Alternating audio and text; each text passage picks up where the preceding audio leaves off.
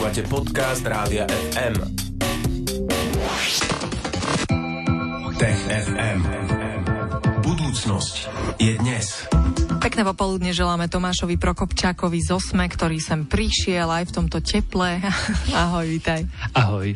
Ahoj Tomáš, e, budeme sa dnes rozprávať aj o tom, ako by mohli mimozemské civilizácie kolonizovať galaxiu, aj keby nemali vesmírne lode.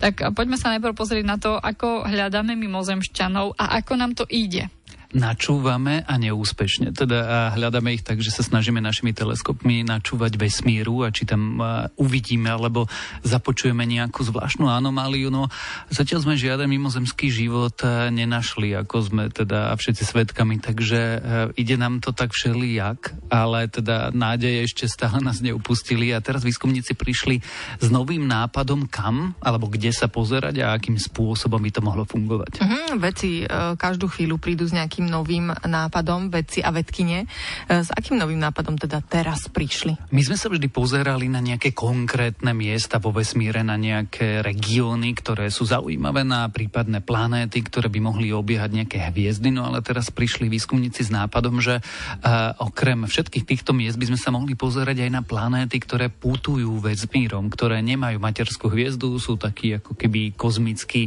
pútnici, trošku stratení, ale že uh, tie tieto planéty, alebo tieto exoplanéty by mohli byť eh, dobrým spôsobom, ako cestovať po našej galaxii. A ak už môžeš cestovať, tak potom potrebuješ cestovateľa. A ak máš cestovateľa, tak by si potom mohla mať aj mimozemskú civilizáciu. Uh-huh. A prečo tie migrujúce planéty sú takým dobrým nápadom? Práve preto, že migrujú a, a títo výskumníci hovoria, že ak chceš presťahovať celú civilizáciu, tak e, je celkom zložité postaviť také obrovské vesmírne lode. Ak chceš presťahovať celú civilizáciu, napríklad v prípade, že ti umiera hviezda alebo sa menia podmienky a ty potrebuješ presunúť celú spoločnosť, tak e, je možno jednoduchšie presunúť planétu alebo nejaké vesmírne teleso, kam tú spoločnosť presťahuješ a potom ju vyšleš na cestu vesmírom, ako teda postaviť e, kozmickú loď veľkú ako planéta, nejakú hviezdu smrti. A, a takže toto je e, tá myšlienka, z ktorej vychádza vlastne relatívne seriózny nový výskum. Mm, seriózny, ale neznie to trochu ako sci-fi. Mne to znie. príde ako z nejakého seriálu, filmu. Že, že to znie tak ako mm-hmm. sci-fi. Už len preto, že ten výskum hovorí, že e, je technologicky jednoduchšie rozpohybovať planétu, ako postaviť vesmírnu loď veľkú ako planéta. No ale zároveň, keď už máš technické schopnosti rozpohybovať planétu, alebo teles veľké ako je sedna, trpasličiu planétu, čo je stále obrovské, obrovské teleso, tak už potom dokážeš možno si pomôcť aj lepšie, alebo nemusíš unikať, že uh-huh. jednoducho vieš tie podmienky meniacej sa napríklad tvoje hviezdy zmeniť tak, aby si nemusel utekať do iných častí kozmu. No v skutočnosti stále hovoríme o civilizácii, ktorá je technologicky od nás vzdialená ohromný, ohromný kus popredu. Takže celé je to také sci-fi. Keď ja som si prvýkrát čítal teda tlačovú správu a výskum tento, tak si hovorím, no však ako dobrá poviedka do nejakého zborníku vedeckej fantastiky, ale teda nezdá sa mi úplne niečo, čo by sme vedeli tak ľahko zachytiť a spoznať. No a ako by sa dali objaviť? Musíme sa pozerať na stopy asi veľmi podobným spôsobom, ako sme začali tento vstup, že načúvať kozmu. A tá kľúčová otázka je, že kde budeme tomu kozmu načúvať. Doteraz sme sa teda zamerali na vzdialené hviezdy alebo hviezdne regióny, ktoré sa nám zdajú zaujímavé. No a teraz výskumníci navrhujú, že možno, keď narazíme na niečo čudné z kozmu, na nejaký signál, ktorý je anomáliou, ešte to nemusí znamenať, že to vychádza z nejakého presne definovaného regiónu. Že to môže byť takáto práve put putujúca planéta. No a potom ten signál putuje tou vesmírnou oblohou z nášho pohľadu a nie je teda na jednom mieste. Takže keď sa zadívame povedzme o tri roky na to isté miesto, kde sme ten signál počuli naposledy alebo zachytili ho naposledy, tak už tam nemusí byť a to neznamená, že máme pokazené prístroje, ale zdroj toho signálu sa niekam posunul. Teda a treba myslieť aj na to, keď budeme hľadať mimozemské civilizácie v kozme, tak že tie jednoducho zdroje môžu sa sa pohybovať a k tomu musíme prispôsobiť aj náš prístup k tomu, ako filtrujeme a interpretujeme údaje. Mhm. Dobre, budeme myslieť na to, keď budeme hľadať mimozemský život, ale už o chvíľu sa v TFM vrátime na Zem, na našu planétu, pretože vraj objavili najstaršiu rastlinu a má 4500 rokov. Viac sa o nej dozviete, ak zostanete s nami. FM. Toto je Rádio FM a my sa v tejto chvíli vrátime k našej rubrike Tech FM.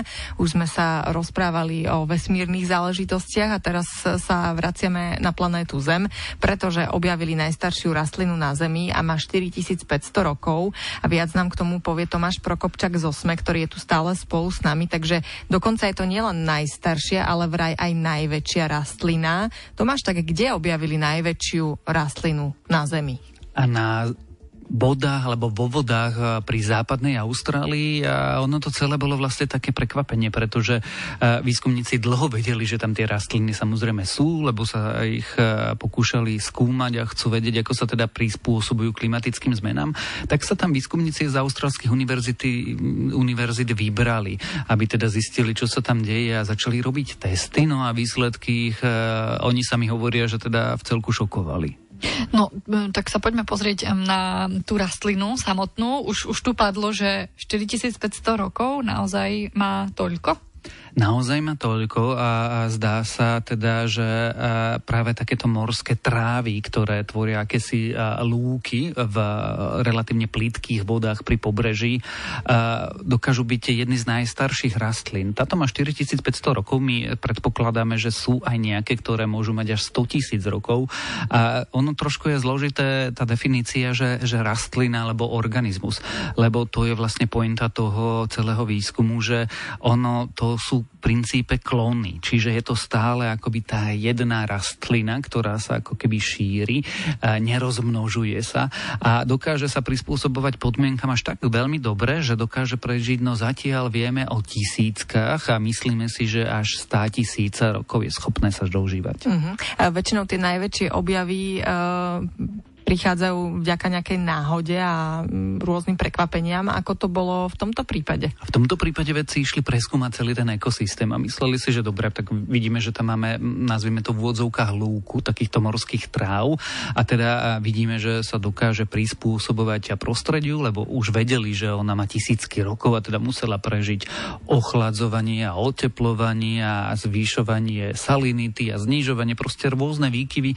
Aj dnes v tých vodách sú výkyvy od 17 do 30 stupňov, záleží od ročného obdobia. No a tak sa išli pozrieť, že čo sa tam deje a ako je to na úrovni génov. A teda rozhodli sa preskúmať 18 tisíc genetických markerov, aby zistili, aké sú tam drobné variácie a rôzne ako keby potomstva, a ktoré geny si ktoré rastliny odovzdávajú. No a ako začali analyzovať tie výsledky, tak ich zistili, že vlastne žiadne potomstva, žiadne odovzdávanie a evolúcia, že ono to je jedna jediná rastlina. A tá jedna jediná jediná rastlina, akoby sa rozprestiera na ploche až 180 kilometrov, čiže je to jeden obrovský, starý, rozsiahlý organizmus a vlastne to ich úplne šokovalo, lebo im to teda narušilo ten celý pôvodný výskum. Uh-huh. A čomu teraz veci nerozumejú? Ako je to možné? Ako je možné, že vlastne jedna rastlina, ktorá si v princípe odovzdáva totožnú genetickú výbavu s drobnými variáciami, pretože vlastne všetok ten zvyšok zvyšok sú klóny, dokáže tak dlho a na takej obrovskej rozsiahlej ploche prežiť, pretože eh, to nie je vôbec triviálne, veď eh, tie prostredia a tie podmienky sa menia a tá rastlina sa ako keby nevyvíja v zmysle, že tak najsilnejší potomkovia prežijú a potom z nich vznikajú nové a nové až na konci druhy a tie sú lepšie prispôsobené tomu pôvodnému alebo meniacemu sa prostrediu ako ten pôvodný organizmus. Ono je to stále ten pôvodný organizmus a teraz je e, veľmi zaujímavé, ale bude aj veľmi vzrušujúce vysvetliť, že ako je možné, aké teda predispozície má tá rastlina, tá morská tráva, že dokáže vlastne zvládnuť takéto extrémne zmeny e, podmienok vo svojom okolí. Uh-huh. A čo sa teda bude teraz zisťovať? Teraz sa bude zisťovať práve ako to dokáže robiť. Výskumníci chcú lepšie porozumieť tomu genómu. My už dnes vieme, že tá rastlina je tzv. polyploid, teda má nie len dva chromozómy, ale má ich viacej. To znamená, že má viac génov a tie sa vedia viacej a intenzívnejšie zapínať a to asi pomáha tej rastline prispôsobovať sa extrémnym podmienkam. No ale ako celý ten mechanizmus funguje, kedy funguje, čo sa deje, kedy ako sa deje a ako dokáže vôbec prežiť tie jednotlivé výkyvy, nazvime to počasia, je hrozne zaujímavé zistiť. Sice je to základný výskum, ale keď tomu porozumieme, tomu, ako sa tie rastlina dokáže prispôsobať rôznym podmienkam, tak z toho sa vieme niečo naučiť aj treba pre iné rastliny, aj pre nás, ako by sa napríklad dá dalo uh, prispôsobovať sa postupujúcemu globálnemu oteplovaniu a klimatickej zmene tým, že uh, sa naučíme, ako pomôcť rastlinám práve na základe tohto prípadu. No, o najväčšej a najstaršej a ešte aj veľmi zatiaľ záhadnej rastline sme sa rozprávali v druhom vstupe dnešného TFM. Tomáš Prokopčak zo Smetu bol s nami, aby nám porozprával aj o e, tejto zaujímavosti a aj budúci týždeň nás Tomáš navštíví vo štvrtok po 15. Počúvajte ďalšie TFM a Tomáš tebe ďakujeme. Ahoj. Ahoj. Tech FM. Stream Živé vysielanie a playlisty nájdete na www.radiofm.sk.